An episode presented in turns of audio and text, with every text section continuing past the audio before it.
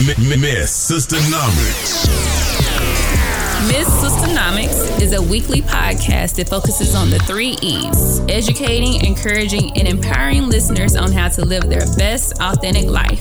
I'm your host, Ashley Nytrice, and let's start the show.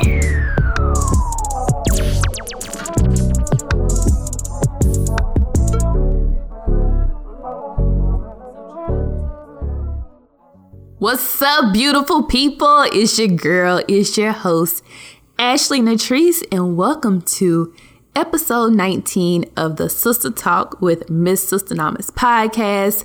I am extremely excited for the episode today because I am doing a mashup with After Five podcast.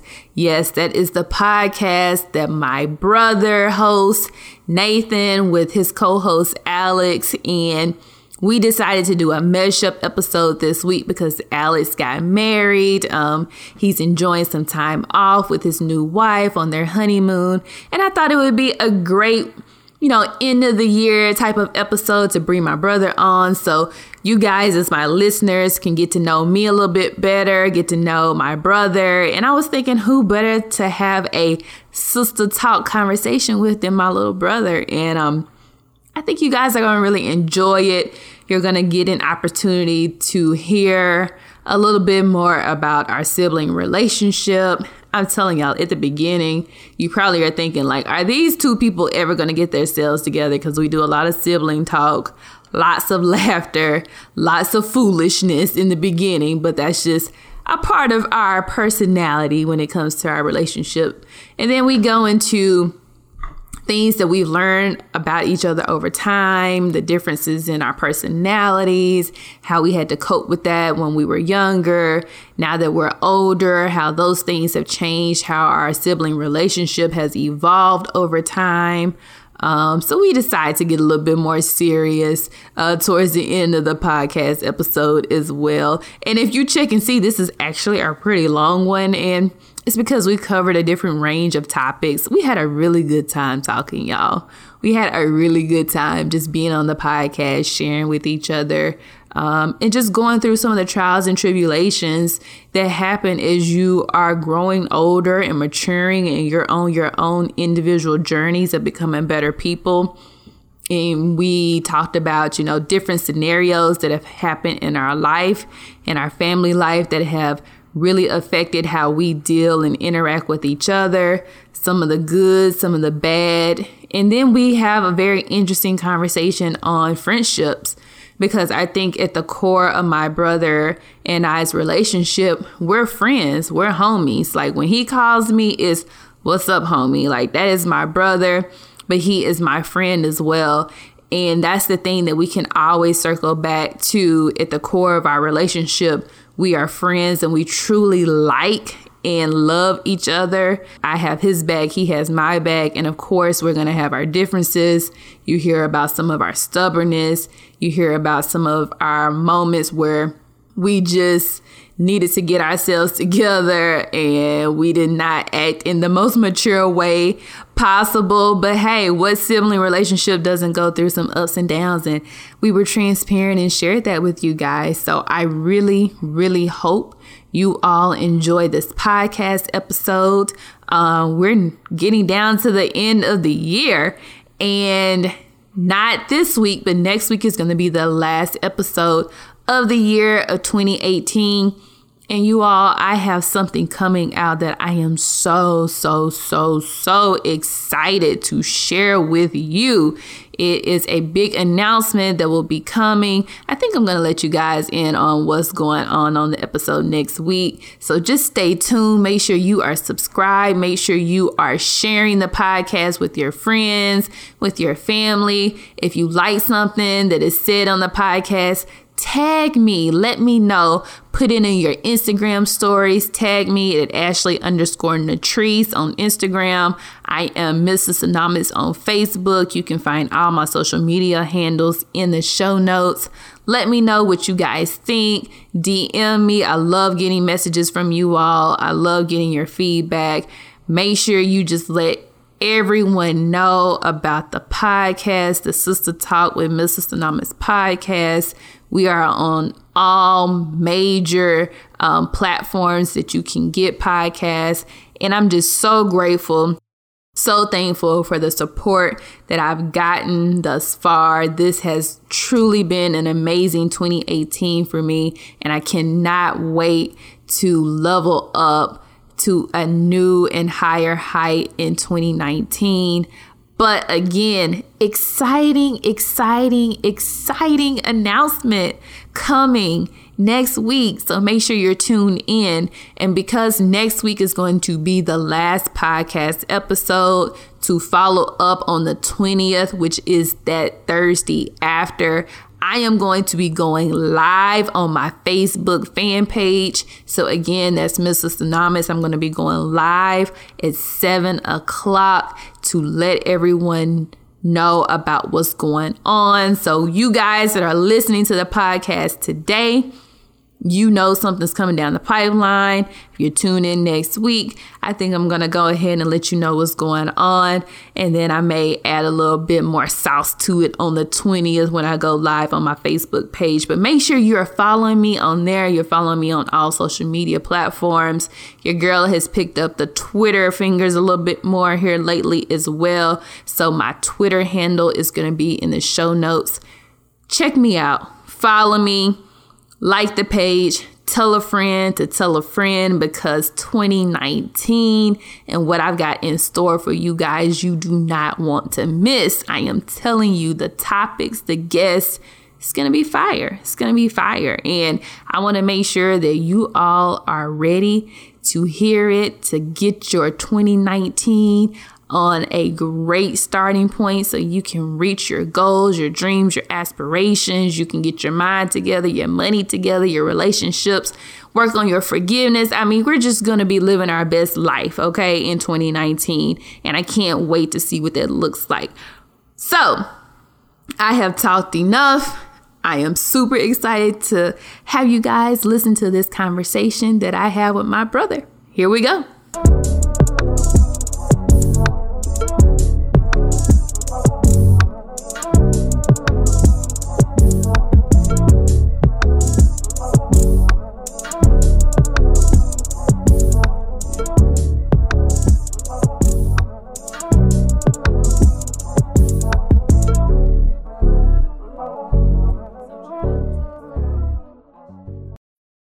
What's up, homie?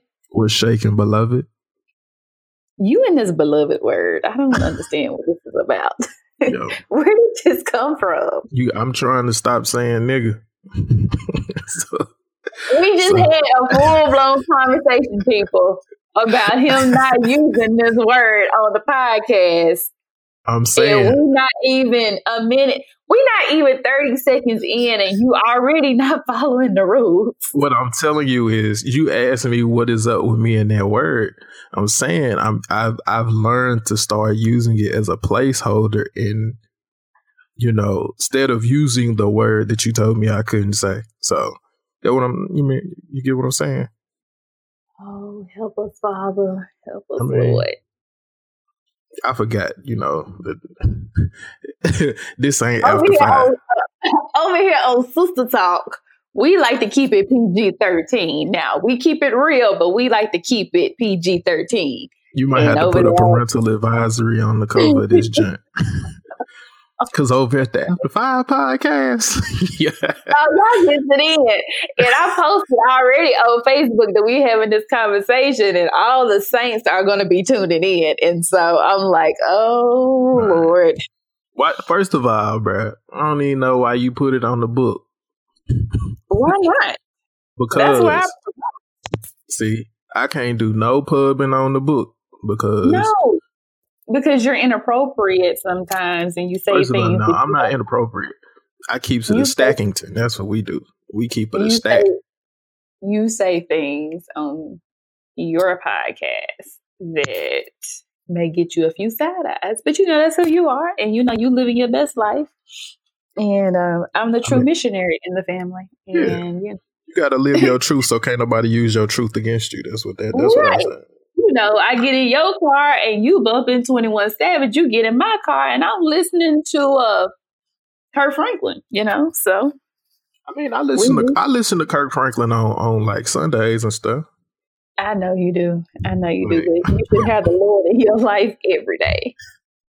Every day. You need to be spending a long time with him every day. I mean, I you know, that, that's that's my guy. You feel me? Like, we not strangers. I'm, we we got a real good relationship. You feel me? We kick it on the regular. It's just, I know y'all do. I you know, know y'all you gotta. Do. I express myself in different ways. You, you feel me? Yeah, like, we're, we're two different people. Yeah. Clearly. Clearly. I can't stand you. I'm just I'm just being real. Anyway, so we're doing the Mesh Up episode. We thought it would be a good idea to let our respective listeners in on our sibling relationship and see how we interact and have conversations and disagreements, and we don't really know where this conversation is going to go. Um, but I'm we'll just preparing y'all now, man. It might go left, but it's going to get back right.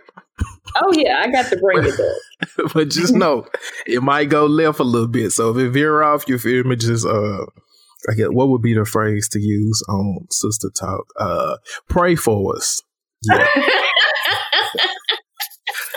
I ain't that churchy now. Pray for us. I know, pray for us. I mean, we do need prayer, but don't be taking this to be extreme. Right. I listen but, uh, to uh, I listen to your podcast. I don't remember what episode I was listening to. I was like, man, I don't think she gonna ever let me be on this joint. They having like different level conversations on here. Yeah, we like to keep it real and deep over here on Sister Talk. We like to have the conversations that other people don't have, you know? That's what it's all about. And yeah, then man. You guys, you and Alex, man, I have to like pace myself with y'all because y'all talk for so long. I'm like, Nathan, how do y'all talk for that long? I mean, y'all episodes be hour and a half, two hours. Yeah, I mean, I guarantee you, unless you have a time stopper on this on this episode, you will understand why. Like every time we have a guest, they be like, "Yo, I don't understand like how y'all can get together every week and talk this long." And then we'll have like a guest. Like uh, shout out to my boy Scoop. Scoop was our first guest. He's our podcast manager, and like he used to always be like, "Yo, how do y'all record so long?" And then when we had him on the episode, we recorded a two and a half hour episode. See, after it was mm-hmm. edited, and then we had to edit it even more. So it's like, you know, it just be like that, man. That's how it be. My attention span can't last that long. I, I I understand, man. But before we jump into it, yo, I gotta give a shout out to my co-host, my normal co-host, Acee. He got married this past weekend. He is currently on his honeymoon. Uh, but he did want me to tell you what's up. He wanted to say thank you for letting us do this mashup in his absence. Uh, and we got some more good stuff coming for everybody for the rest of the month of December. But uh, yeah, I definitely wanted to give him a shout out, man. Big, big steps. He, he closed on the house, got married almost a month later. Uh, and so shout out to Acee, man. He's doing it big. Yeah, man. He, he uh, you know, he's a different uh, level. Oh, okay. Of, well. uh, he's a different level of beloved. Oh.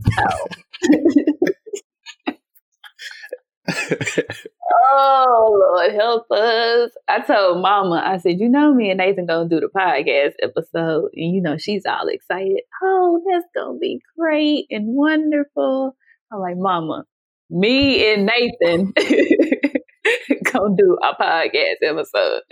I told Daddy, and you know him, he's like, oh, well, just make sure y'all don't be out there saying nothing too much, you know. Y'all still harlots.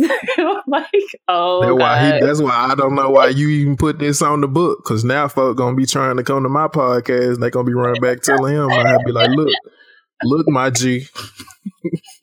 Oh, yeah, he's gonna be like, ugh.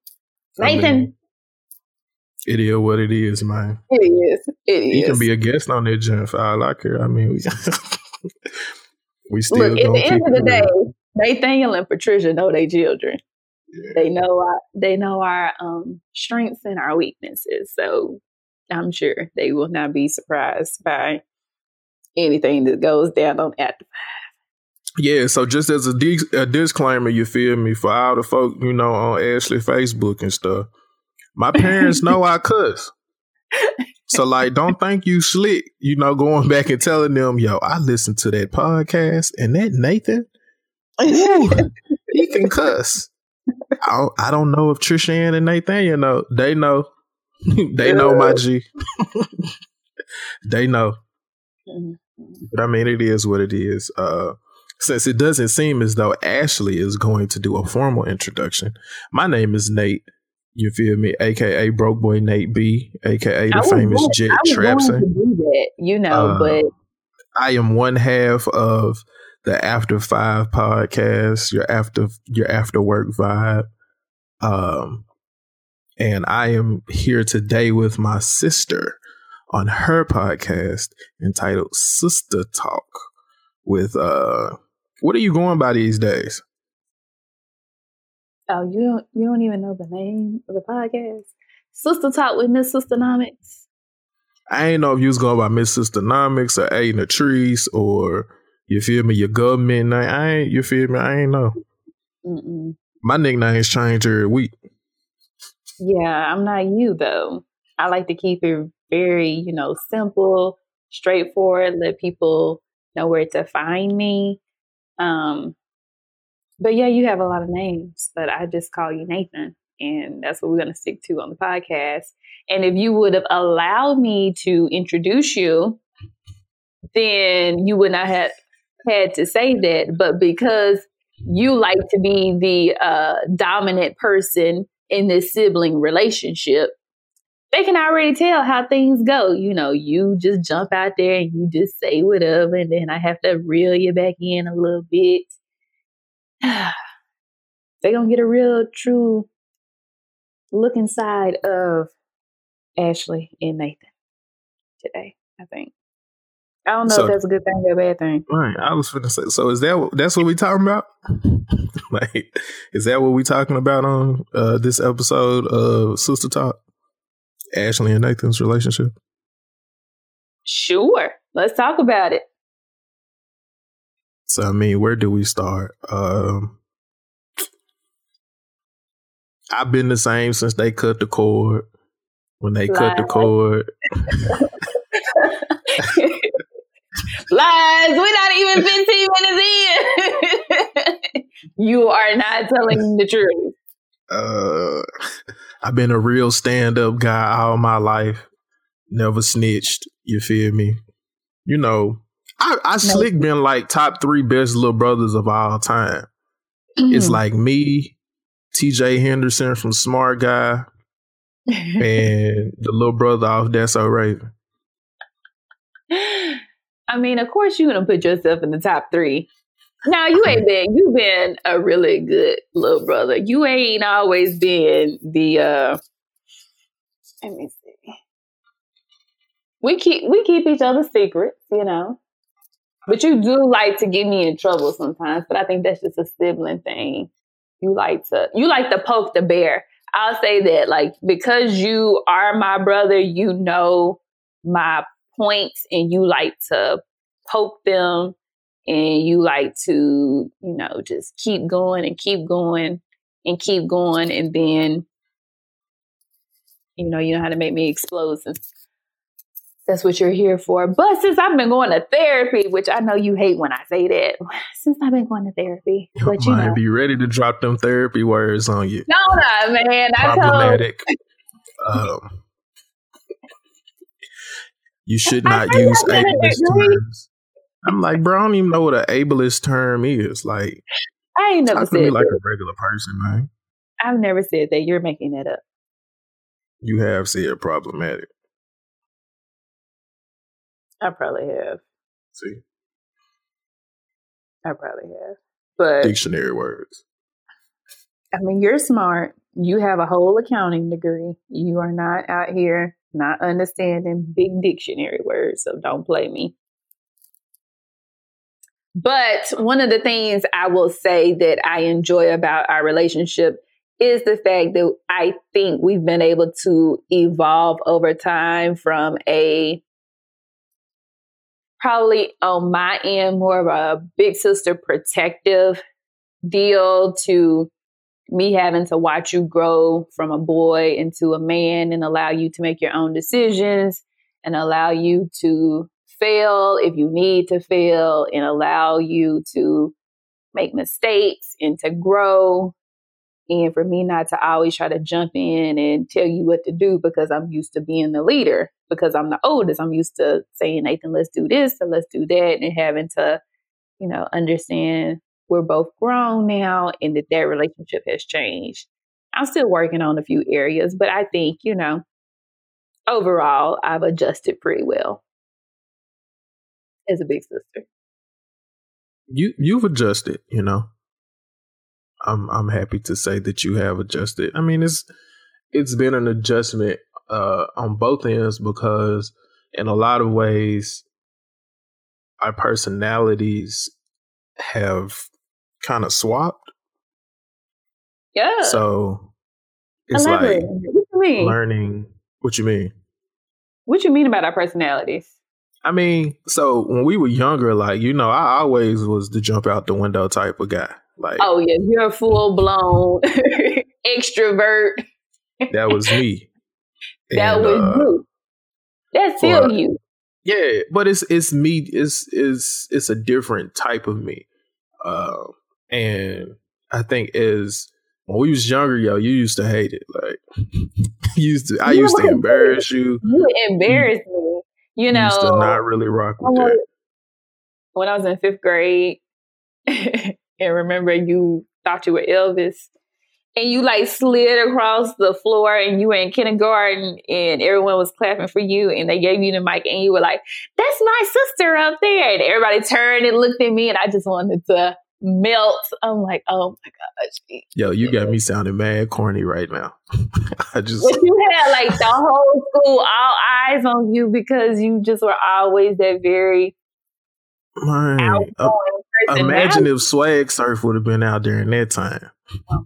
I would have had that whole shaking. Nathan, see? My bad. My bad. My bad. My bad. My bad. Of the podcast. We're definitely going to have to put the disclaimer on here. But, uh, um, yeah, man, it's like you, so in that moment, I guess as a child, I wasn't really aware of that. As I got older, I was aware of how some of the things that I did and how so much of the, I don't want to say spotlight, but a lot of the attention that I drew simply because that was my element. And so for somebody like you, where that's not necessarily your element, like I think as I got older, I started to see how in some ways it affected you because you weren't, You weren't like that. Mm-mm. And I don't I don't know what your experience was, but I, you know, sometimes it's like, bro, why is it that everything I do, like somebody, somebody had something to say about literally everything I did. And of course, you know, I put myself out there, but it's like, I remember I was like seventeen and it was like, I was getting, I could not stop getting pulled over. And it's like, before I could even tell mom and daddy that I had got pulled over, somebody had already told them. I'm just like, bruh, why, why y'all care so much about, like, I don't know, man. It's I like mean, when I you put like, yourself out there.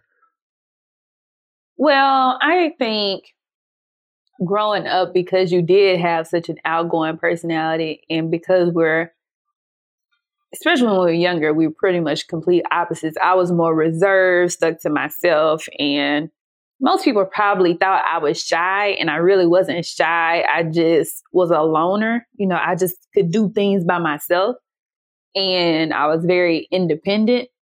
Whereas you have the personality that you feed off of being around other people. That's what you enjoy doing.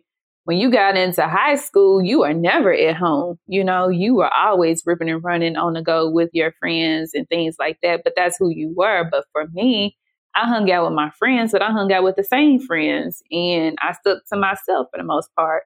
We were both very popular in high school. So, you know, that came with its own set of issues. But outside of that, I think as adults, you still have a very outgoing personality, but you are settling into yourself and you're allowing people to see a more calm and reserved side of you.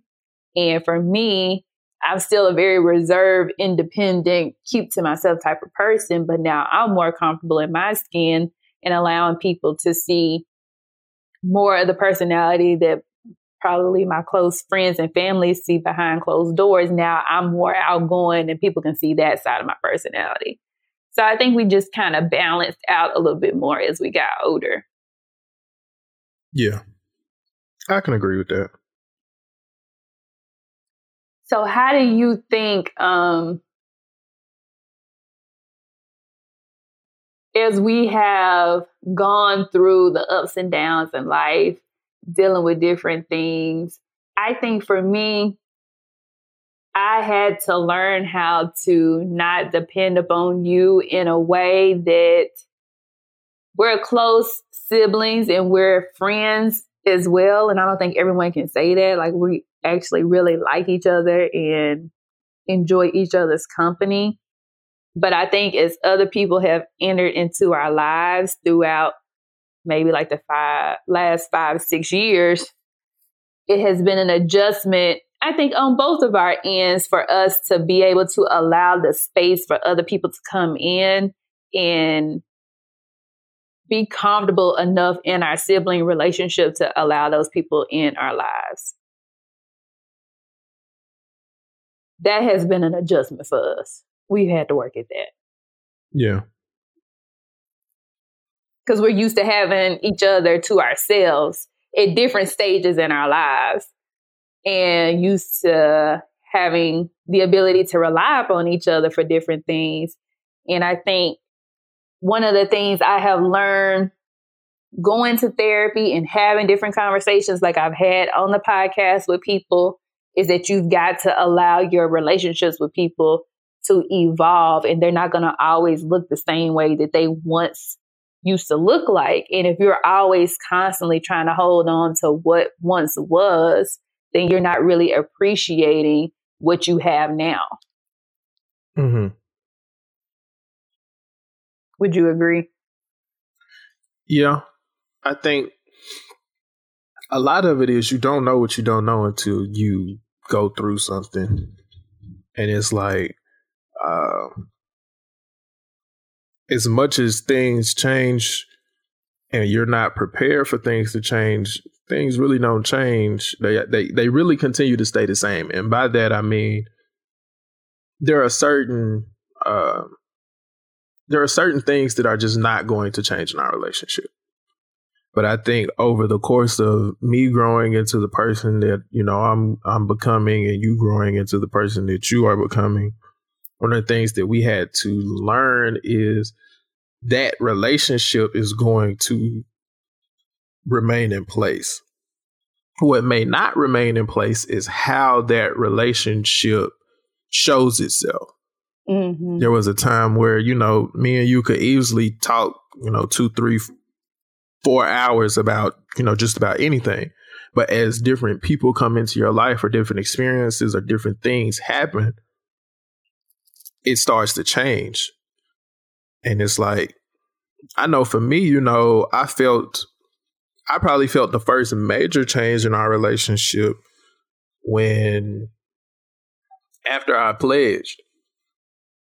Really?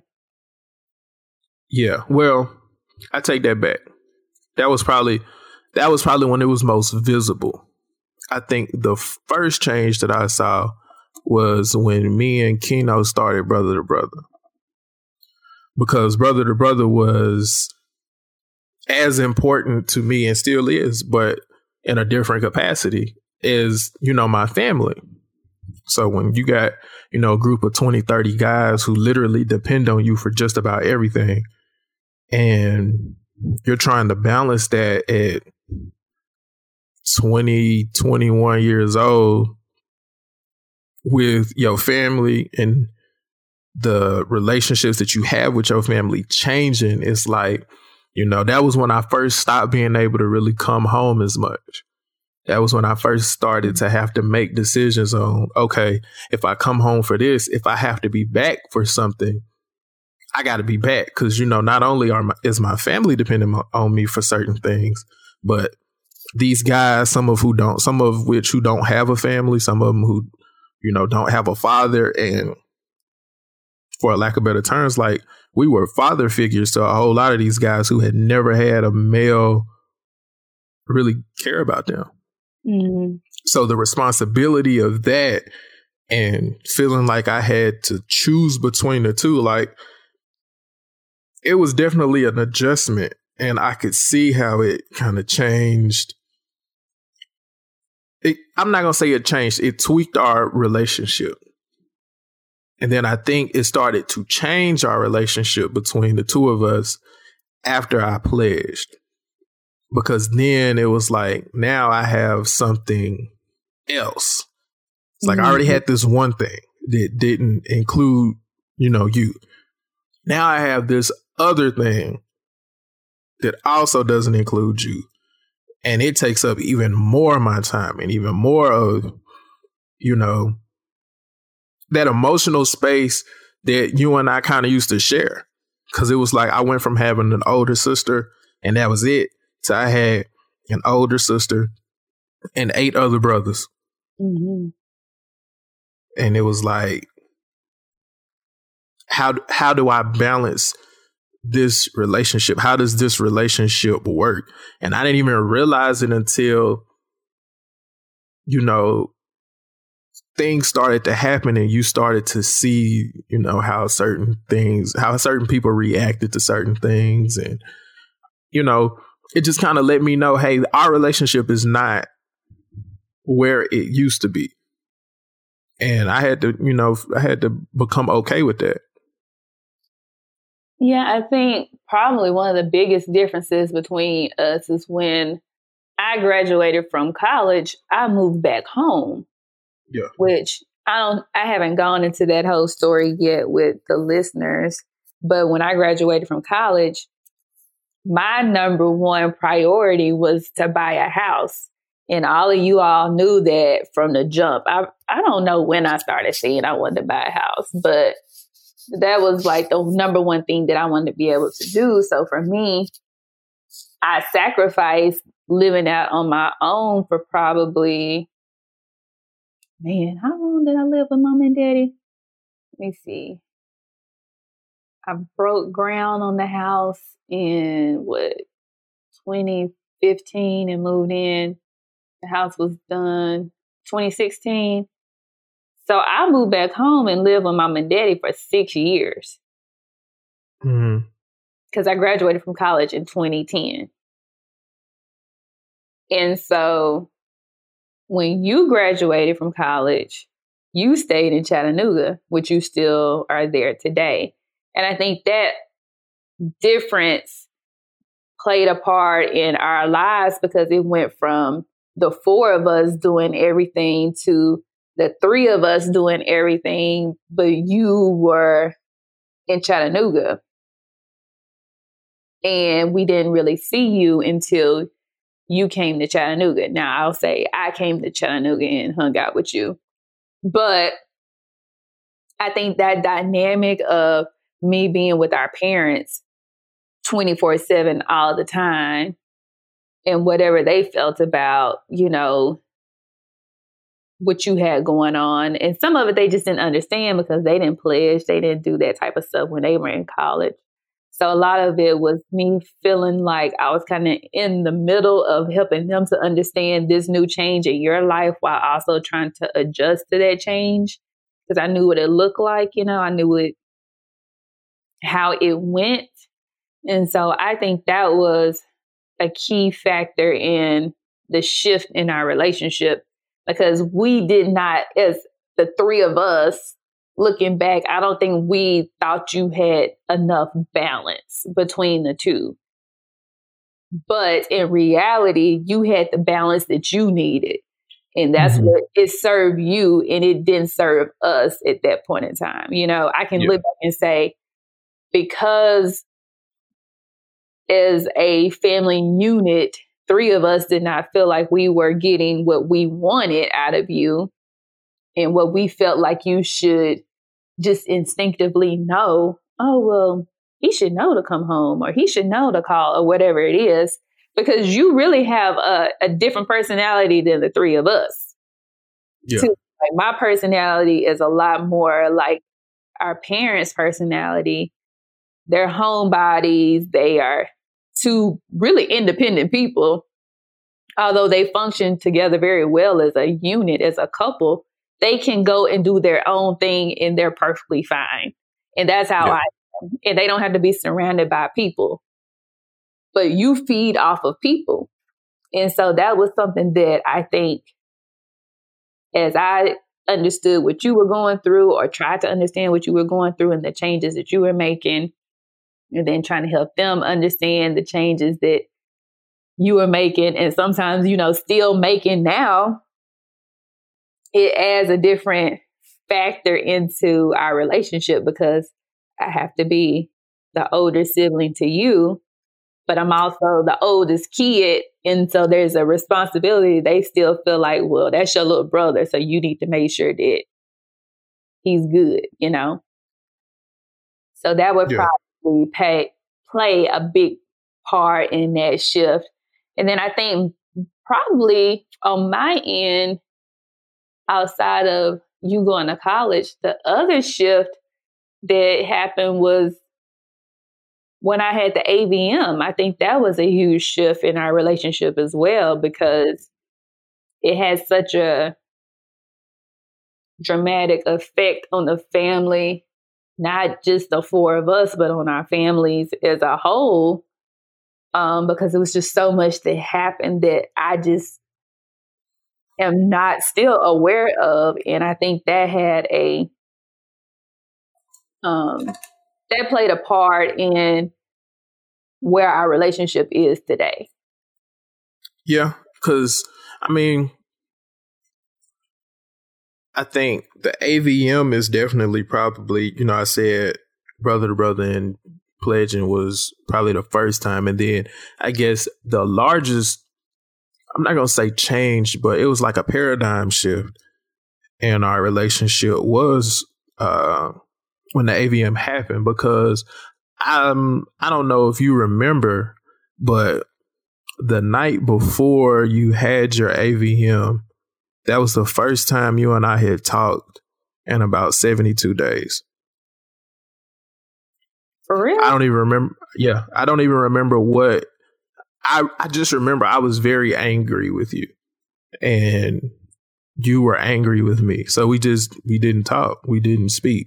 Cause we're and, uh, that's one, that's one yeah. aspect of our relationship that I think we worked on. When we get upset with each other, we are stubborn and we won't talk to each other yeah. at all. It's like, forget him.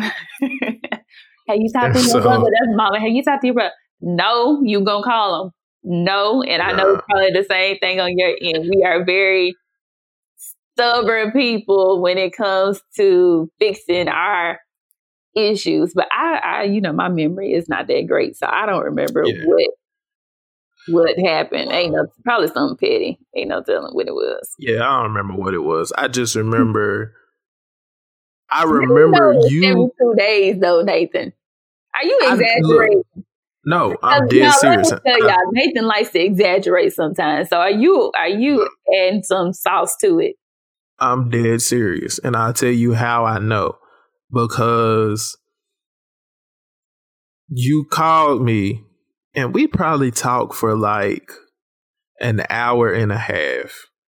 And the reason I remember it so vividly is because it was almost like a weekly thing. Like, it was almost weekly when I would talk to mama or I talk to daddy. And then like Wayne would almost ask me like every other day, have you talked to your sister? And I just consistently, I'd be like, nah, I'm straight. I'm straight on that. So it's like the night you called me, I don't, it was like as soon as we got back on the phone, everything was cool. Like we talked for like an hour and thirty oh, yeah, minutes. And I remember, she, you know, that's yeah, that's our relationship. And so she and I, yeah. so she and I had a conversation after you and I got off the phone, and we. I just remember us talking about, you know, she was like, "So are y'all back good?" And I was like, "You know, I think we back good, man. I think." You know, things will get back to normal. And literally the next day uh, was the, uh, what's it called? The solstice, the, uh, oh, when the, the eclipse. When the, yeah, the eclipse. So that next day was the eclipse. I was like, man, I don't know what I'm going to do for the eclipse.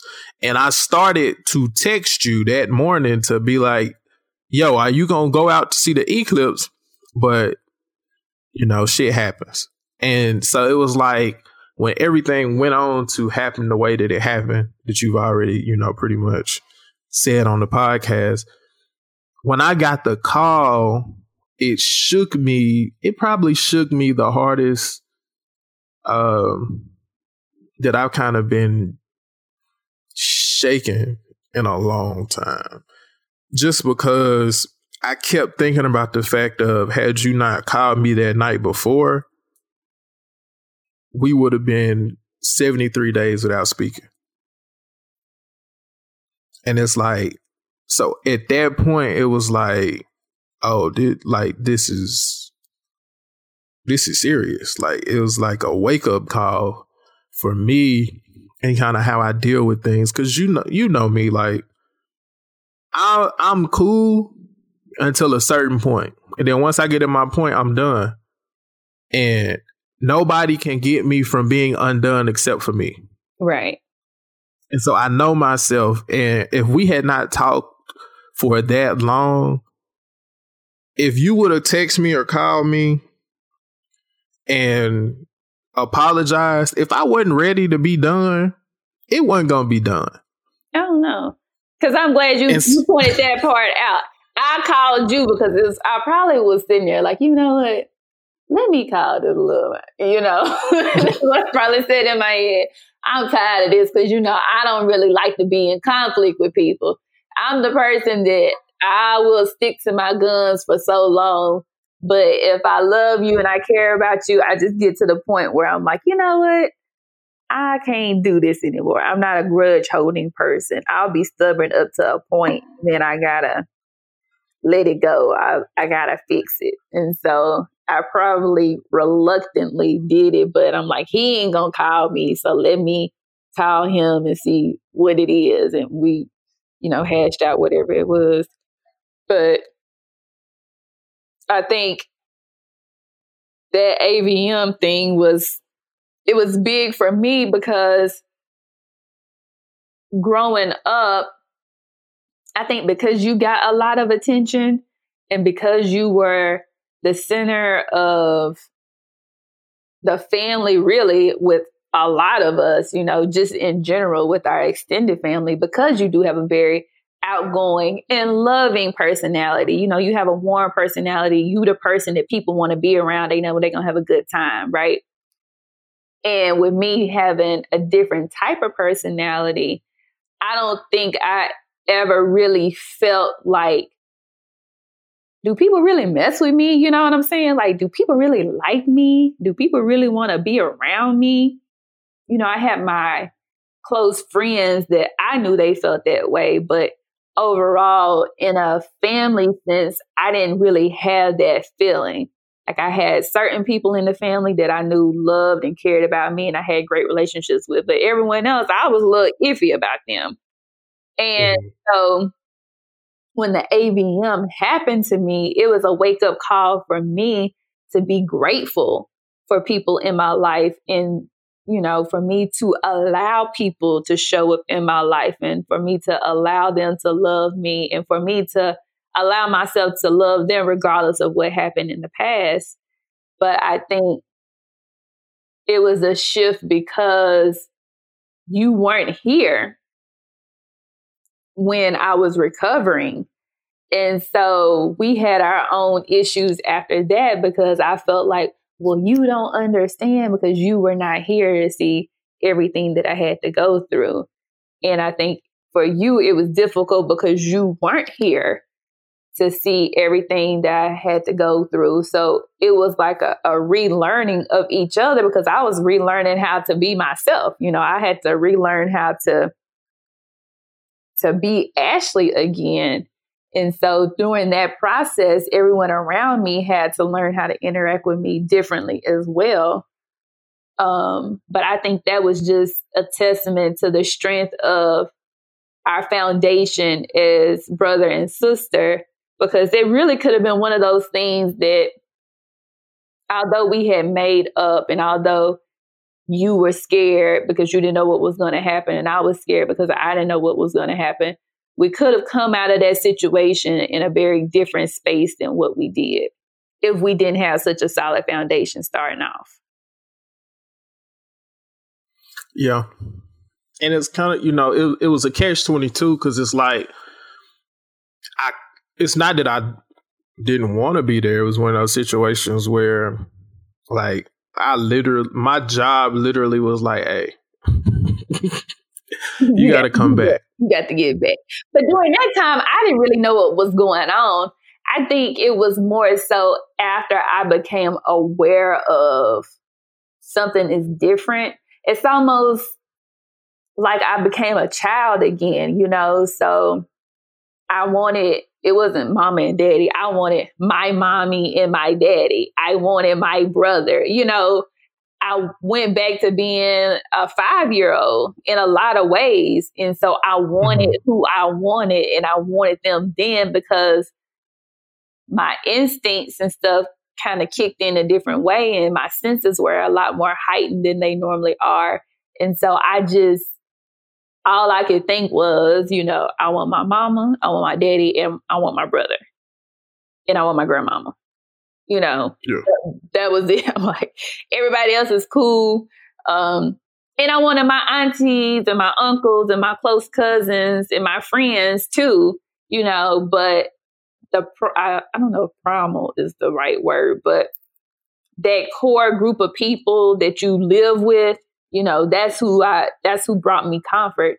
And because you weren't able to be here, you know, I was like, I didn't quite, at the time, know how to process you not being here as much as everybody else. Yeah. So then I would get upset with you. And so I think it turned into like a little bit of a blame game and a guilt trip on you for something that you had no control over. But because I couldn't process what was going on, that's all I knew, that that was all that would bring me comfort, you know? Yeah. I did it. Yesterday, though, we started talking about the friendship thing. You remember us talking about that? Yeah. I wanted to talk about that on the podcast, because I, I think it was some good realizations between the conversation that we had. Yeah. I, I think so, too. And I think a lot of times friendships are tricky as you get older. Like when you think about friendships, when you think back to like your most basic friendships, right? They were based on trivial things. It was like, mm-hmm. oh, you like the color red? I like red too. Yeah. We friends. Yeah.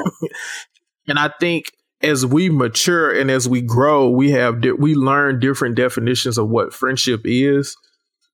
But our want for friendship to be as easy as you like red and I like red doesn't change. And I think that's the biggest struggle point for a lot of us, is like we want these deeply rooted, you know, heavy, uh, supportive, loving, respectable friendships with people. But we want it to be as easy as, yo, what's your favorite color? That's mm-hmm. mine, too. Mm-hmm. and and I also think, you know, I was telling you yesterday, one of the biggest things that I've learned is not all friendships have to be transactional. Yeah. Yeah. I thought that was a really good point that you, you brought up because of the article that I read, and I can link it in the show notes so you guys can read it as well. But the article was pretty much talking about how someone lost out on a friendship with someone they had been friends with for sixteen years, I think it said, because at the core of their friendship, she was not allowing her best friend to be her authentic self. She had so many different requirements and expectations on her best friend, and she wanted her best friend to really be um, a clone of who she was. And the basis of our conversation started in on that because I wasn't able to go to my Leak Teals live podcast. So I was a great sister, right? Wonderful sister. And I sent my little brother with his girlfriend to go in place of me. And that's one of the things that you brought back from the, her live podcast. Yeah. You still have the notes from it? Yeah. Yeah, I still have the notes. And It was really, it was really crazy because that was when you first told me about the podcast. I was like, yo, I don't want to go hear about no natural hair podcast stuff. Like, because you don't listen. And I did not tell you uh, yeah. that the live podcast was about natural hair. I told you that it was about the founder of Curlbox. And the only way I could get you to understand what Curlbox was, was to explain to you that it was a natural hair subscription box. But being who you are, I think it's just being in general. You just heard what you wanted to hear and you didn't hear the rest of it. So you went down there reluctantly and then you had yourself a good time. So. Yeah. And I had, a, I think it was, it was kind of like God, God placed me there at that specific time for a specific reason, because it's like, you know, listen to her, listening to her speak. She talked a lot about, you know, some of the special guests that she had brought out before and how this one was so special because it was a man. Mm-hmm. So, like, I'm in this theater surrounded by all these black women and out comes this man. It's like three of us. It's like three black men in, in the whole room. And it's the E I D of Vibe magazine. Yeah. And like just hearing him talk about some of the experiences that he had and hearing him interview her and ask her some of these poignant questions. And one of the main questions was like, as you get, as you gain success and as you level up and become a boss in your own life, what, how have your relationships and your friendships changed? And one of the things that she said was, I had to learn that my friendships are not valued based upon the transaction. I had to learn that it was okay to have non-transactional friendships. And what that means, you know, for some people who don't necessarily know, because I had to, you know, kind of look it up, I ain't gonna lie to you, was you don't, it's okay to have friendships with people who can do absolutely nothing for you. Absolutely nothing. Well, I'm not going to say that they don't do anything for you. I think they just serve a different purpose. Like maybe they can't help you with, and I gave you this example last night, maybe they're not the ones that's going to be listening to your business plan. You know, they're not going to be the ones that's going to want to hear about everything you got going on. And for me, Miss Sisternomics, for you with your podcast, they may not care anything about that. But you know, if you need somebody that you know is going to support you and, you know, pump you up behind the scenes and be like, yeah, Nate, good job. You know, dude, that was dope. I'm proud of you or whatever. You need those types of people in your life, too. People who can support you in different ways, who can love on you, people who have a lot of times they've been your friends for a very long time and you guys just have history with each other and you know that you may not talk to each other every single day, but at the end of the day, if you need them, they got you and they're going to be there for you in that moment, but that's their only purpose, you know? Yeah. And, and it kind of made me reflect and think back on kind of like what I started the conversation with, on what what I have defined as a friend has changed over time. Yeah. And it's like, I think the biggest example of that is, uh, and I'm going to use him because he going to hear it anyway because he do the editing. Shout out to but, my homie uh, Kino. Shout out to my boy Kino. So Kino and I were like the closest of friends in the fourth grade. And I had a sleepover for my birthday and Kino left early. And it was like, from that point forward, yo, me and Kino was cool, but like Dang, our friendship changed. Yo, our friendship changed, right? So we go through school and, you know, Kino... Kino was friends with people who I would be around regularly. Mm-hmm. So it wasn't like, it wasn't like we weren't friends, but we was cool. And so we both go to U T C. Mm-hmm. And me and Kino at this point, we, we're maybe, we probably consider ourselves like associates at this point. But it was like the moment that we got the chat, everything changed. Mm-hmm. Like, I knew I had his back. He had my back. Like, I didn't go to a college party until the third week of school because Kino hadn't turned eighteen yet and he couldn't get in none of them. Like, so we, you know, everybody else would be going to these parties and stuff. Me and Kino would be kicking it in the room, listening to J. Cole type shit. Like, I mean, type stuff. So, like, but as we got older, our friendship became much more than us being from the same place and being displaced in this new area. Right. It became more about, okay, who can, how, how can you push me?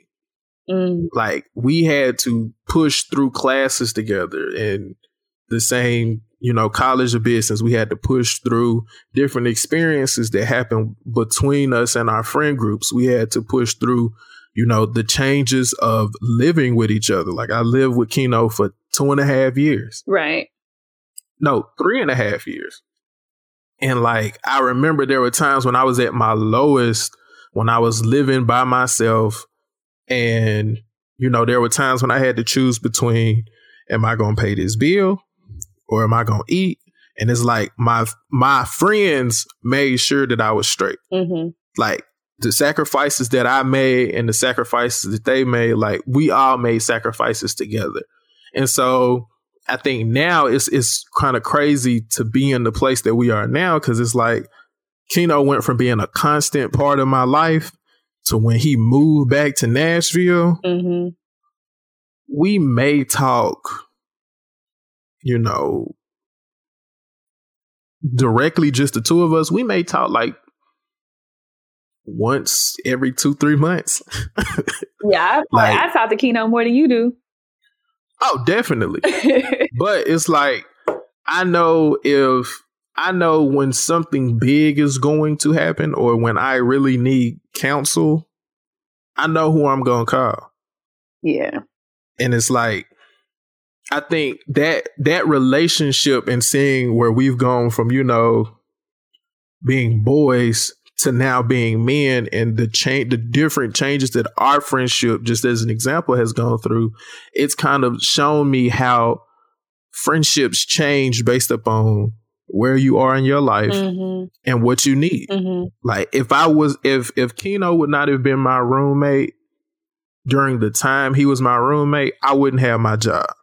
Right. Because every day that I came home from work, I walked in that room and he was on Indeed. He was on Glassdoor. He was on monster dot com. He was applying for every job that he could see. And he wouldn't let me go in my room. He wouldn't let me, you know, go play the game. He wouldn't let me go kick it with the new. He would, yo, how many jobs you didn't apply for today? Mm-hmm. I'd be like, like three or four. I'm twenty up on you. Mm-hmm. What you gonna do? Mm-hmm. What you gonna do? And so I, you, you feel me? That's when I knew, okay, I'm starting to apply. When Kino got his job, He got his job. He moving out the city. He didn't stop. Like, I just get random text messages like, yo, how many you up today? Mm-hmm. Like, where you at with it? So it's like, when I got my job, he was almost more happy than I was, because it was like, we remember those times when it was just us in the living room, two MacBooks, some sweet tea, Not and sweet tea. and that phone. Mine, I'm telling you. No, y'all, y'all, went, y'all didn't Chill have out. a dog. Yeah, you did have it. Chill out. Right. Yeah, we did. Yeah, we did. Right. We're not gonna fuck about your dog, but shout out to Dirk. Rest in peace, Dang. Dirk. You feel me? That was the funkiest he and his dog I ever seen in my life. Yo, he would chill out. He was autistic. That dog has so wrong with him, poor thing. Man. Bless his heart. But yeah, man, it, it you know, it just kind of taught me that it's okay for relationships to change. It's right. like, I don't have to see Kino every day. Yeah. I don't have to talk to Kino every day. But I know that don't change the fact that he's still one of my closest friends. Mm-hmm. Yeah, I think um, you have to have that, and you have to have someone who is willing to go through the ebbs and flows of life with you in order to sustain relationships that last that long, because everybody can't do that. You know, I have one of my best friends, and you know her, but I ain't tell her I was going to talk about her, so I ain't going to say her name because she ain't going to be cussing me out. But we done been through ups and downs, and we've had probably a couple of years where we were cool and we were cordial towards each other, but we really weren't fooling with each other to that extent because we just had different things going on in our lives. But because I know her and she knows me, and we respect each other enough to say, okay, this is where we are. This is where our friendship is. And we've had to work on understanding and meeting each other where we are, because we live two totally different lives. And she couldn't expect me to live a life that matched hers, and I couldn't expect her to, to live a life that matched mine. But I think once we got to the point where we could understand and just love each other and meet each other where we were, you know, I talked to her fifteen times a day. Like, it's not really a day that goes by that I don't talk to her, but I know what she brings to my life, and she knows what I bring to her life. But in order for us to get to the point where we are now, we had to go through those changes. You know, I went off to school. She stayed here. Um, life changes. It's just a part of it. And if you really, truly want friendships that are strong and that are deep, I think you've got to be able to change with the people in your life. Yeah. And you got to be okay when they're not who they once were for you. Like, who she once was for me when we were in high school and who she is for me now that we're in our thirties is totally different. And we both had to accept that we couldn't necessarily still be what we were back then, but who do you need me to be today? Yeah. And that will continue to change, especially I see it right now because I am in my early thirties. You know, I got friends that are getting married, friends that are having children. And now you're entering into that period of your life where your friends are getting married and they're having children and they're starting families. And so all of those different factors, when they play in their responsibilities and the things that are important to them, are not going to be the same for you. Is still, you know, you in a relationship, but you're still, you're not married yet. So you're still a single male with no children with a career. That's going to look totally different than, you know, Alex, who just got married and now has a wife and a home to take care of. Yeah. So when we don't have such a high expectation for people to continue to show up in our lives like they once did, and we allow them the freedom to be who they are at that moment and understand that we may have to fall back. We may have to not be so selfish and want them for ourselves because they just don't have the space for us at that point in time, because that's not the season that they're in. I think a lot of friendships would withstand, you know, the test of time a little bit more if they're meant to. But I'm also a, a firm believer in that people come in your life for a reason and a season. And if God says it's time for them to be removed, then you've got to accept and understand that as well. Yeah. And a lot of times people hold on to people hold on to dead relationships and situations, especially friendships. Like, a lot of times people think that holding on to dead relationships is about, you know, a relationship between you and a significant other. But oftentimes the most dead relationships are friendships that you just choose to not let go of because you're not the person you were when you fell in love with that friendship. Yeah. And it's like, I know there was a time in my life where I felt like people wanted me to be friends with people more than I really ever cared to be friends with the people. Oh, yeah. Yeah. And so when things, you know, unfold and they happen and the, you know, they were removed from my life, it's like, yo, what happened to you and such and such? Or why did this happen? And it's like, I mean, it happened because it was supposed to happen. Mm-hmm. And I've, I've felt that way with a lot of, you know, my, I won't say that they're not, they're not my friends, but like associates that I've had throughout college. It's like there were a lot of people who were there for me in times that I really needed them, and they really were a resource for me. But I was always a firm believer in finding permanent resources in temporary people. So I thank them for their resources. Ooh, bar. But I knew that they were never going to be permanent fixtures in my life. That was a word, Nathan. That was a word. So it's like, sometimes you have to mourn losing the person, but still being able to hold on to the resources that they help that they helped you to equip yourself with. Yeah. And it's like, one of the best things that I ever learned was at a conference that I went to, and this guy got up. He talked about, you know, he came from a single parent household. His mother was on crack. He basically raised himself mm. mean streets of New York. And now he's like a C E O of one of the major Fortune five hundred companies. And he said the day that he decided to turn his life around and stop being sorry for himself was because he realized that he had to be a participant in his own deliverance. Right. And a lot of the reasons why he was where he was is because the people who he chose to surround himself with didn't have his best interest at heart. Mm-hmm. It's that same, they loved him. Yeah, it's that same yeah. to the sum of the, the five people that you're the closest to. And I really, truly believe that, because as people come and go in your life, especially if they were people in your inner circle, and you start to replace them with other people, because I don't believe God removes anyone out of your life without bringing someone else in.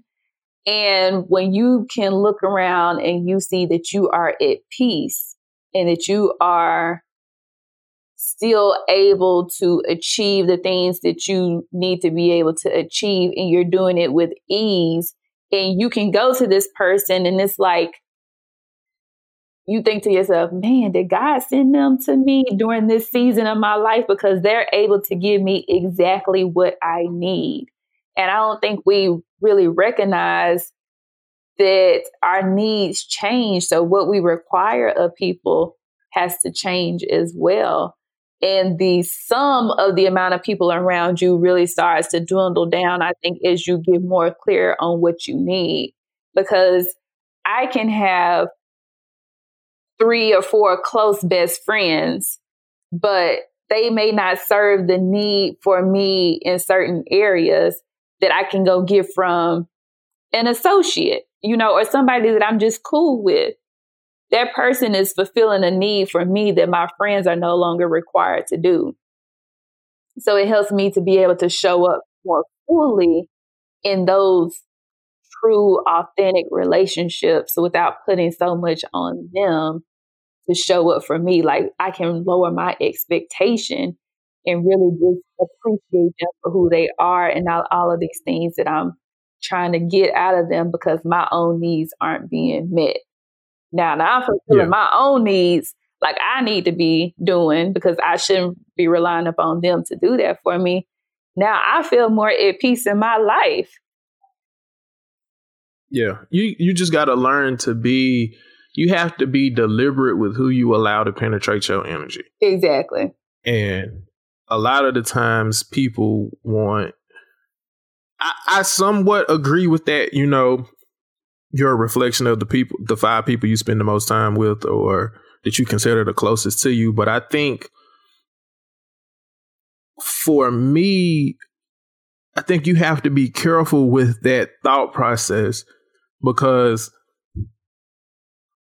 I think you are the sum of the people that you surround yourself with, not necessarily a reflection. You're the yeah, sum I, of those parts. That's the part that I, I got, is the sum, not a okay. reflection, yeah. because okay. everybody in my circle don't reflect who I am. They may reflect yeah. a part of me. You know, it may be. I mean, because you got to have a shooter. You got to have a shooter in, in your circle. You got to have somebody like, that's gonna ride out with you. you gotta have, you gotta have a shooter. You feel me? And, you know, I, I got one of those. I got one of those. If some pop off, I already know what yeah. number to dial. I know that number by heart. I don't need my cell phone to be able to dial that number. yeah, you gotta, you know, you gotta have, we gotta, you gotta have somebody who is, you know, f- for me, and I, I tell, I tell a lot of people this, and they don't.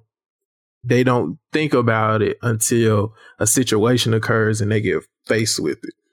A lot of times we want people around us who like us and who love us, right?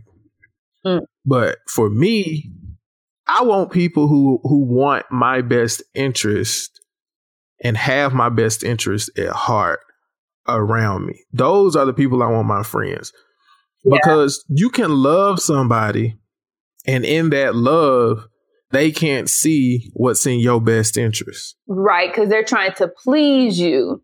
You, you're really Instead saying of, yeah. you need somebody that has your best interest at heart, to the point where they'll say, you messing up right now, or you not on point, or no, that's not what you about, or you, do you really want to do this? Like, I need you to think about this. They can critique you, and they do it out of love, you know. You know, they, mm-hmm. they got your best interest at heart, but they're not going to be your yes people. And I think everyone should have someone in their life that's not a yes man for them.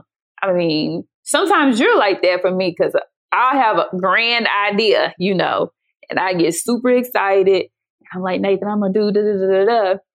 And you'll be like, you know what, bro? I don't know if that's really what you want to do.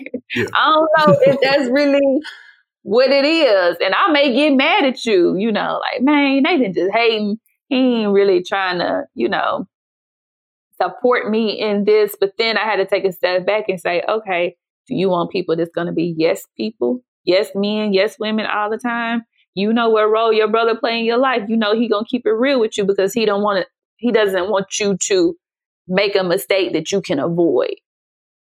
Yeah. And we all should have people like that, but a lot of us, we can't handle the critique or the rejection of the folks that's in our lives. So we take it so personal, and then we get upset with them when they challenge us.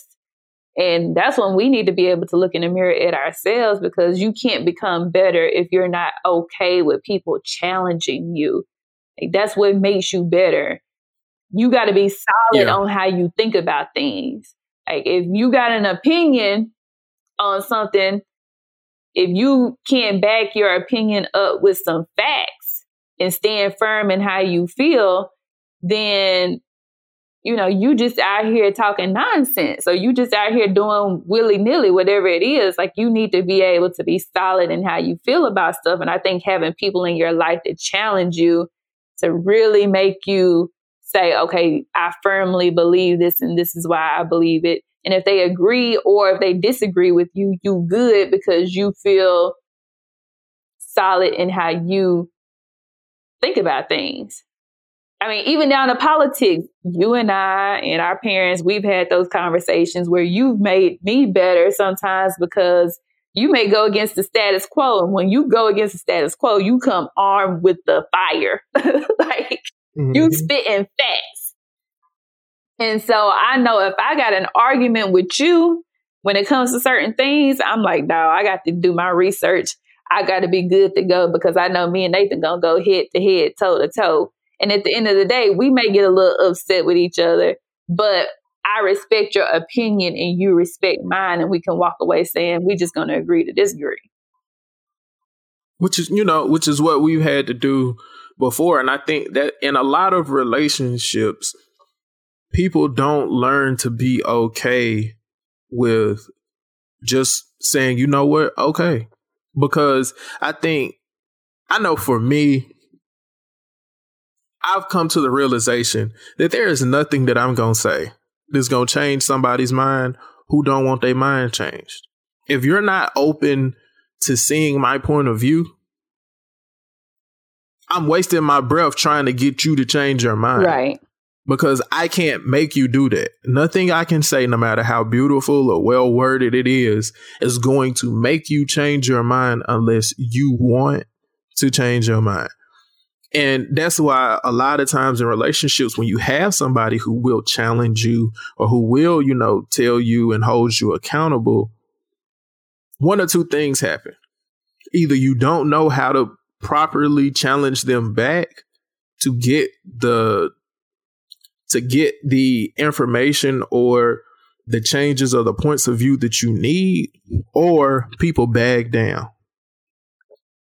And the big misconception is everybody who comes into your life and tries to, quote unquote, hold you accountable may not be holding you accountable for the right reasons. Yeah, that's true. Sometimes you do have those haters who are in your friend group who want you to be at this one particular level mm-hmm. because they either they may fear, hey, if you get too big or you level up too high, you may forget about me. Or, yeah. Okay, you doing too, you getting a little too big right now. Like, I don't really like, you know, all this attention you getting. Let me try to knock you down a few, a few levels. And you just got to understand that there's a right way and a wrong way to challenge those who challenge you to see their intentions. Yeah. Well, I think you got to have some discernment. You have to be able to discern the difference between, okay, this person is really for me and they're trying to help me. Or this person has some jealousy, some envy going on. And, you know, I don't really need to be listening to what they're saying. A lot of us don't have discernment. Which goes back to, you know, your relationship. Your relationship with that person and your relationship, you know, with God. Mm-hmm. It's like as as as Christians, a lot of times, people don't understand that the reason things seem so wild to people who believe in God or maybe not even be Christians, but they may just be spiritual. If you know what you know and you see something as crazy as somebody walking into a elementary school and killing children, you you don't process that as being normal. No, because you have you have a conscience. You right. know that there are consequences to your actions, whether they be good or bad. A lot of people, and it's foreign to, you know, a lot of believers, people who don't believe what you believe, they don't have that. As basic as it may seem to, to, to you know, us, a lot of people don't have a conscience. A lot of people don't have discernment because they don't have a relationship. And so when that's missing, that spirit is what begins to affect them and those around them. And a lot of us, if we're not careful, fall prey or victim to that spirit because instead of trying to get the people that are around us who are like that to understand there's a different way, we either try to overchurch them. Or we try to we try to overwhelm them with the power of God, or mm-hmm. we discard them and say, you know what, I'm not going to let the devil steal my joy. I'm not going to do this. I'm not going to do that. and you don't really know. It's it's like when you was talking about Dirk. Like it's it's as funky as Dirk was, as much as Dirk couldn't hold his bladder. Okay. Something was wrong with Dirk. It was. Yeah, he was and a sweet dog. He really sweet was. Sweet as can be. As protective of a dog as I've ever seen. As, you know, smart of a dog as I'd ever seen, with the exception of, you know, some of the, you know, peeing in the cage and laying in it. But you get what I'm saying? Like, as great of a dog as I know he was, there were things that hindered him from being what I needed for him to be. Right. And we have to be able to see that in the people around us and ask ourselves, you know, hey, can I help this person or can I not help this person? And sometimes it's just one of those things where the relationship has just ran its course. You know, it, yeah. You guys, you can step away from a relationship with friendships with people, and you should be able to step away from them and look back and see, this is what this person brought to the table for me. This is how this person showed up for me when I needed them, and I appreciate them and I love them for what they brought to the table for me in that season of my life. And you don't have to hold a grudge or talk bad about them or say they're a horrible person or whatever the case may be. You can walk away with, you know, the good memories of what it is that y'all were able to do together and be cool and move on. But so many people just have such a tough time doing that because we feel like you got to fall out with people. Like they have got to do something to you for a relationship to end, and that's not how it's made. Maybe you guys really just, it's just not what it is anymore. I think we, and you got to learn to be okay with both sides. Like I've had right. relationships where, you know, literally nothing happened. It was just, you know, everything was cool last Tuesday, and, you know, it's Tuesday. We just not rocking how we used to rock. And it's, you know, yeah. it's cool. No malice in your heart.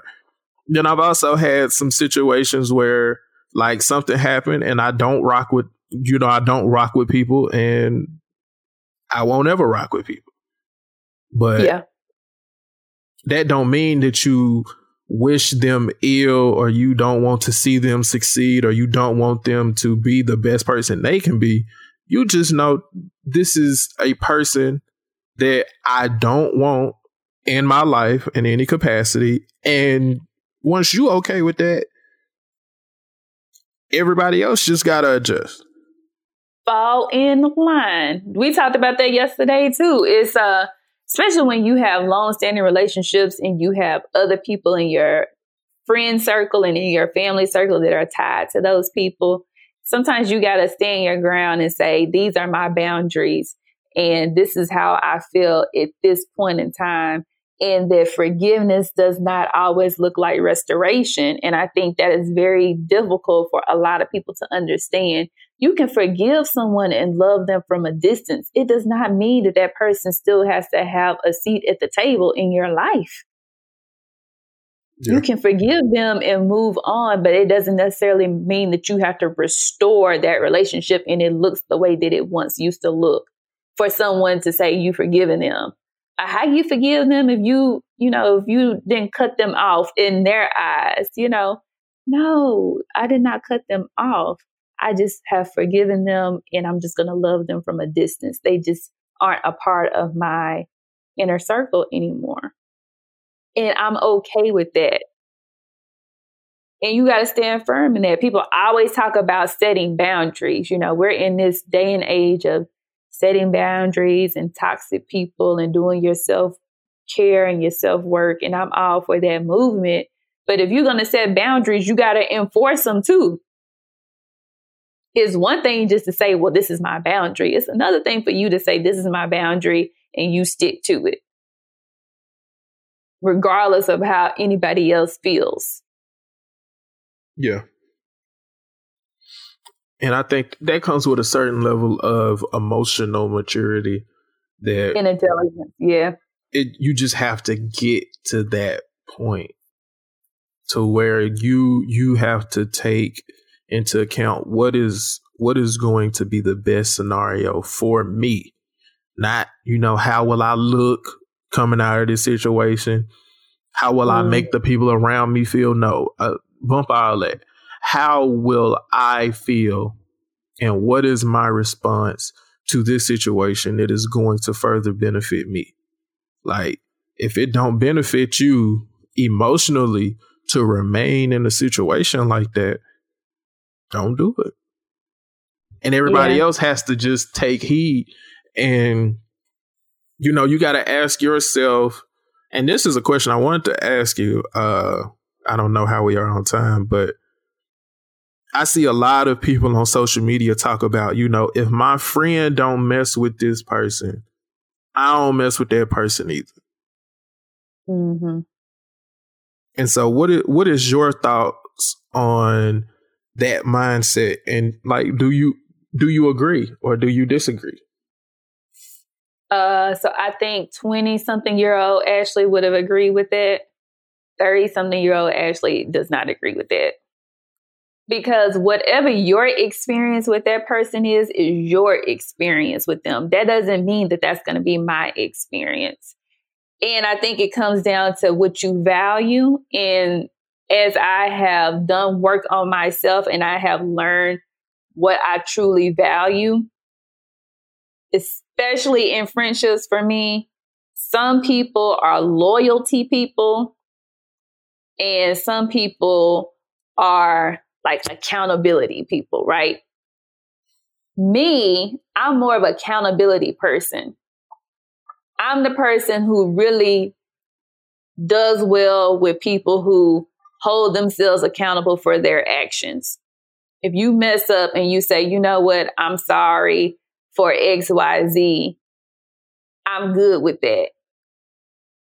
If I am friends with someone that my friend isn't friends with, but they say, you know, this is the situation that happened with them, but this is separate than what's happened or what's going to happen between me and you. I'm not going to say I'm going to be their best buddy.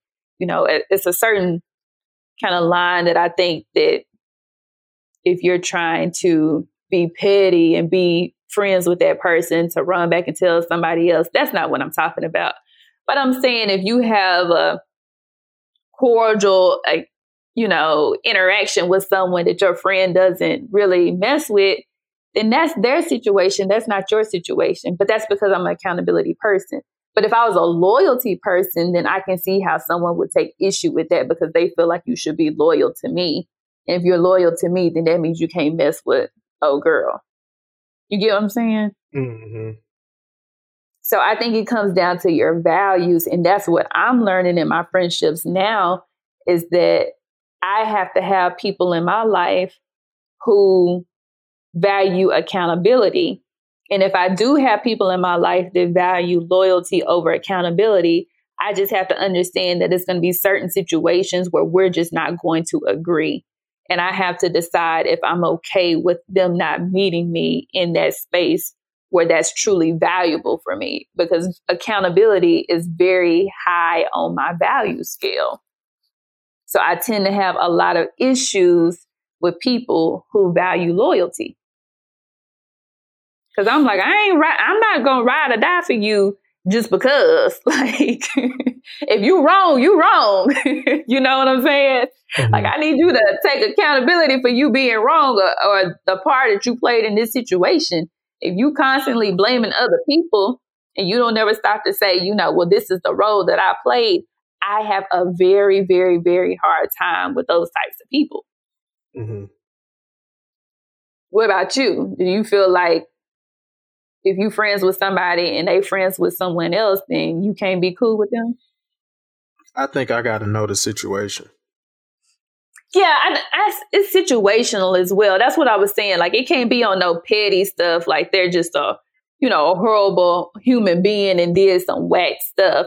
But if it's just over something that's, you know, a disagreement or a lot of times with women, like, you know, ten years ago, she used to talk to my man. Girl, that was ten years ago. I'm going to need for you to let that go. Like, if it's something like that, then I ain't really got no time for that type of stuff. If it's something serious, if it's a character issue, I guess that's the best way to put it for me. Yeah, if it's a character, if it's a character issue and it's something that you does does not right with how you handle stuff, then I have an issue with you.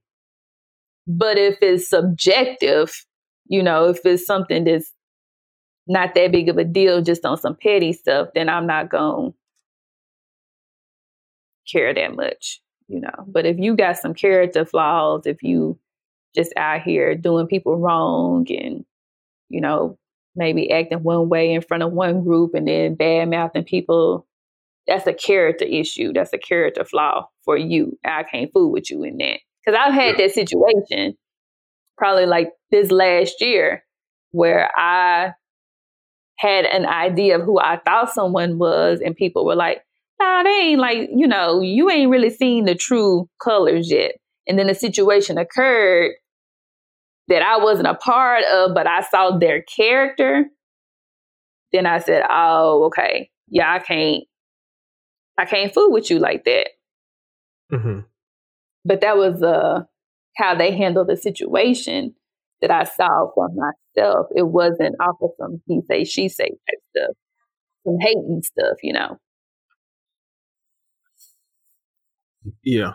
Char- character flaws are things that, you know, I definitely will not rock with just off of. If, if, if I know you had an interaction with somebody and it was a character flaw, I'm not going to say I'm not going to rock with you, but I'll know, I, I'll have a sense of who I'm dealing with. It's like I'll go into the situation with preconceived no, notions. And at that point, it's like almost, you know, is it even worth going into? Mm-hmm.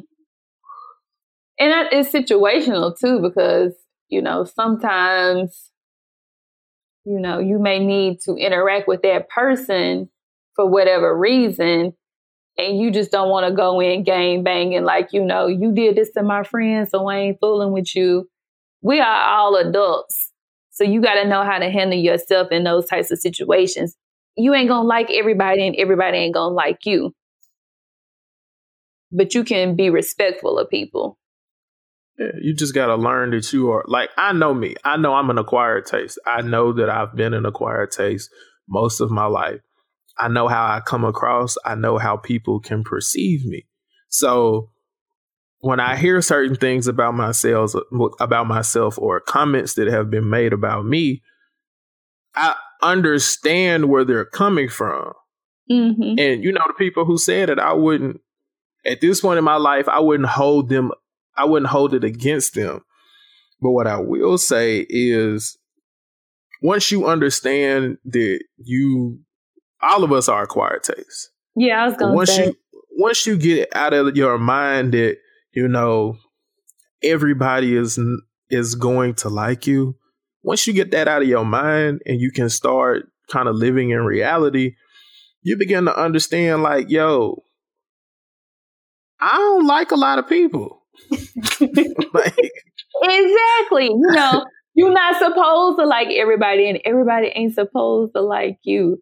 Uh, but I think that comes with time and with growth and with really getting a better understanding of yourself. The more comfortable you are with who you are, the more time you spend with yourself, the more, well, I ain't gonna say it like that, the less you care about what other people think about you.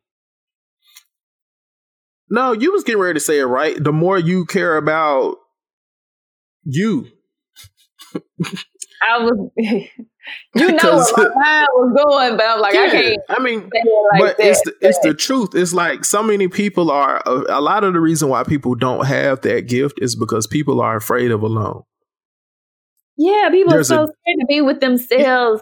I there's love a difference between, like, there's a difference between being lonely and being alone. Yeah. Being alone is what you need to fall in love with yourself and understand who you are and who you're becoming. You should always have peace and take solace in alone. Being lonely is something completely different. Mm-hmm. Being lonely, you can be surrounded by people and be lonely. Yeah. That's that inner work that you got to do. And I think people, they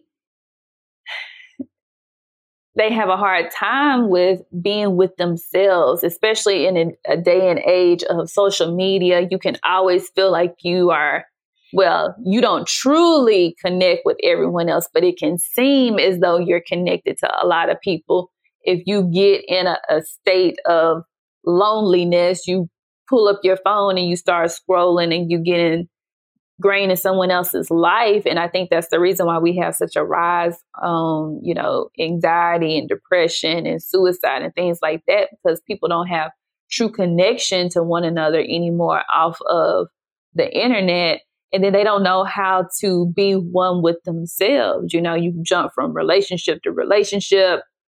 Um, you don't take time to heal. You don't take time to really figure out what it is that you want, what you don't want, and a significant other. You know, you, we've been talking about friendships. Maybe you end friendships with certain people, and because you're not used to not having friends to talk to, you hop in a new friendship with someone else. And, you know, we all have to take time to get to know ourselves, because how are you going to really attract what you need and what you want out of life, from a job down to the person you decide to spend your life with, if you don't know yourself? Yeah.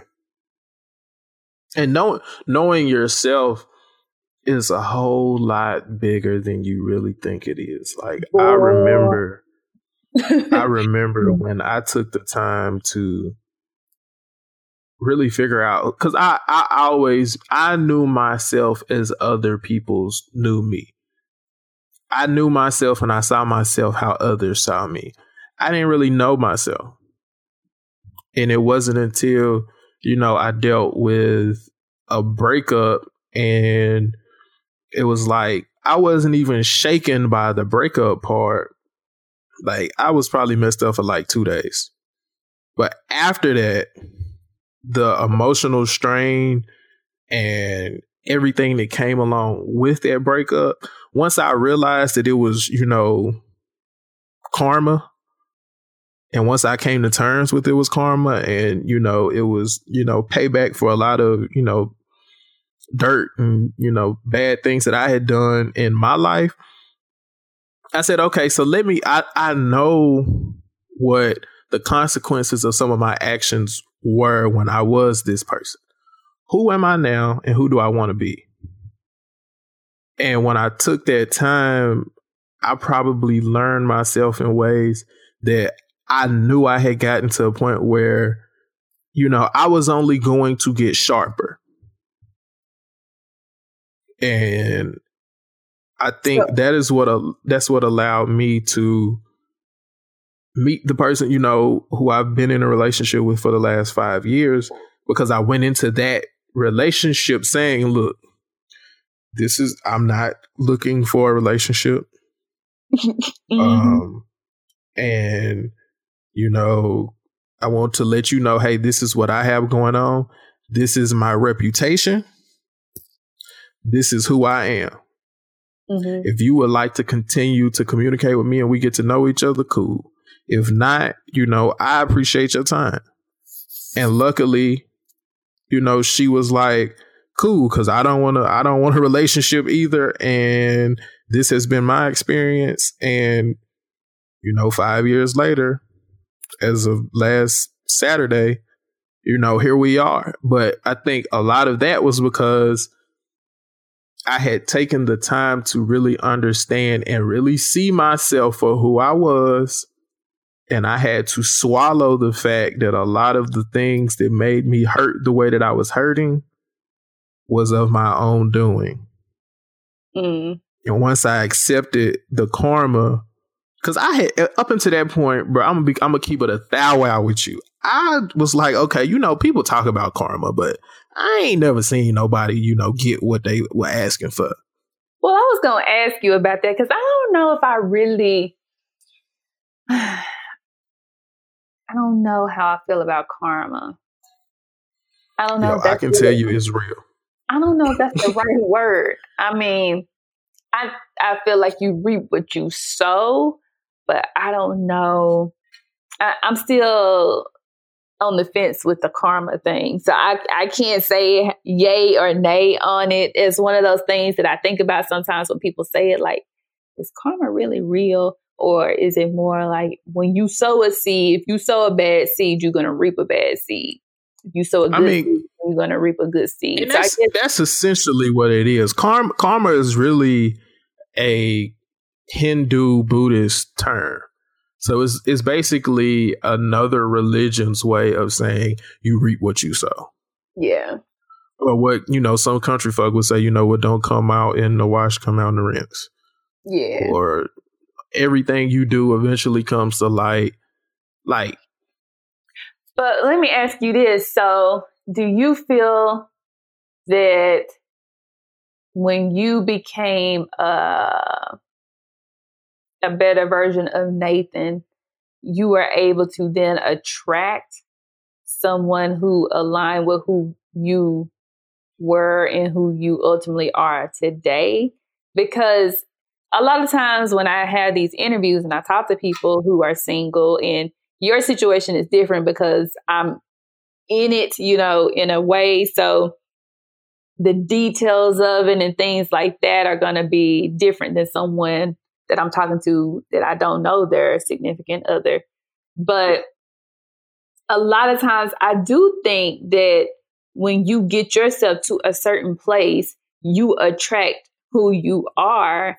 And a lot of times is when you are just being, not that you're not actively seeking that person, but I really do believe like people come in your life when you least expect them. If you're searching for those people and you're looking for those people, they may not always be the right one for you because you are searching. When you are just focused on yourself and you're trying to become the best version of who you are, I think you open yourself up for God to bring someone into your life when he's ready for them to come into your life.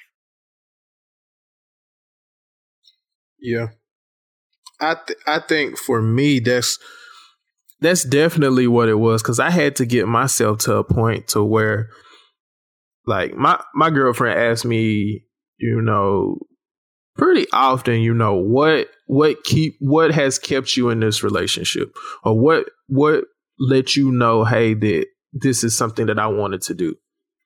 You know, we when we have those kind of reflective conversations, and, you know, my one thing was I actually I cared about her.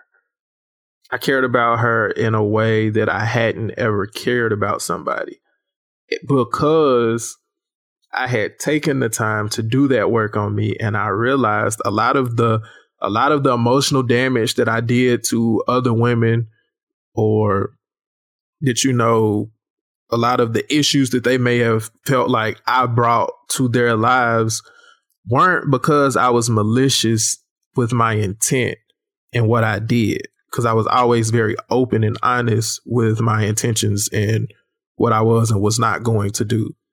I think the part of it that was the big hurdle was I didn't truly care about them.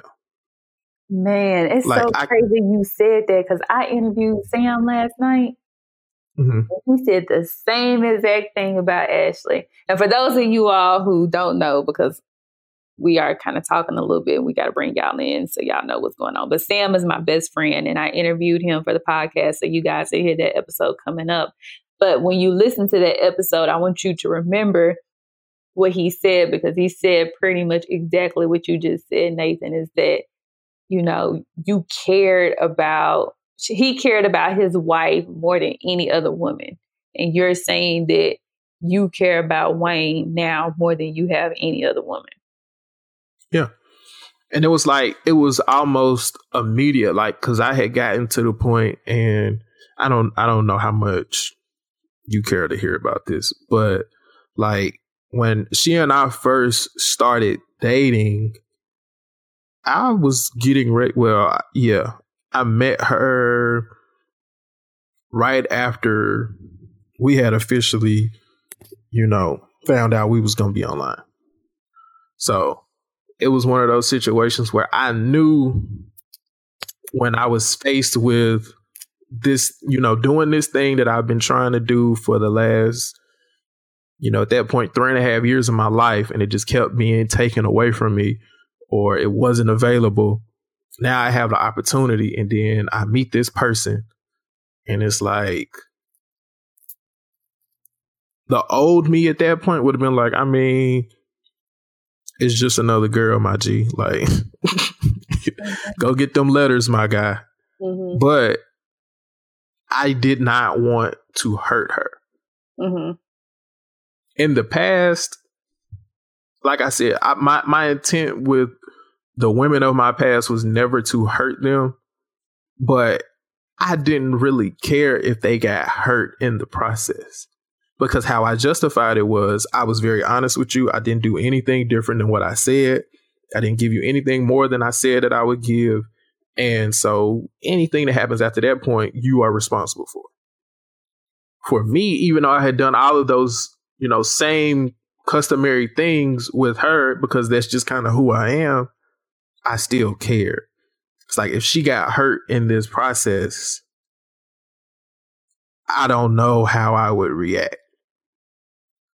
And so that was like, that was one of the, you know, main key indicators to me, like, yo, I actually like care, care. Like, I care about this girl. Mm-hmm. And so that's why when things began to go the way in which they went, it was like, in the past, I probably would have fought it. But once I knew that I cared about her, I was like, you know, it's no sense in me acting as if this isn't what it is. I feel you. This has been some um, good brother sister talk. We have talked about a lot of different things. Yeah, man. I think it was good. It was good. Thank you. If I do say so myself. I mean, let's let's pat Nathan on the back, you guys. Let's give him a shout out on Instagram, on Twitter, on. Well, you don't like nah, Facebook, man. So don't give him a shout out on Facebook. Nah, don't hit me on the book. I don't even need them type of situations in my life. Well, as we wrap up, tell the people where they can find you. Yo, so you can find me at Yo Favorite G on social media. Um, Yo Y-O Favorite G. Um, also, if you kind of like what you've heard from me, uh, take that and then multiply it by like plenty expletives and parental advisories, and catch us on Fridays at the After Five podcast. Um, and then I do some guest spots on some other podcasts here and there. Um, but you know, that's pretty much it, man. Uh, shout out to my sister for this podcast. I remember the podcast, the idea of a podcast in its infancy, and the conversations that you and I had, and to see where you've gone. And what, what are, what are you on? Like eighteen episodes? This will be episode nineteen. Yeah. So nineteen episodes, you know, like that's, that's big, you know, I'm proud of you. Uh, I've not listened to all of them. I'm not gonna lie to you. I know you. Um, it's good though. We but, good. We good because I ain't listened to all of them after five because it'll take me three years. But the ones that I have listened to, I've really, I've thoroughly enjoyed. Uh, I think you got something really special going on. I think you you serve a niche audience of people who need this podcast. I think you do a lot of good with it. Um. And so, you know, keep keep doing it. And hopefully this won't be the last time uh, that I'm on. But I do thank you and appreciate you, you know, for giving me the opportunity to come onto your platform and just talk to you. So thank you. Thank you, little brother. Miss Sisternomics. Thanks for checking out this week's show. To keep up with me, check me out on Facebook at Miss Sisternomics, on Instagram at Miss dot Sisternomics, and on the website where you can ask questions, Miss Sisternomics dot com. Until next time.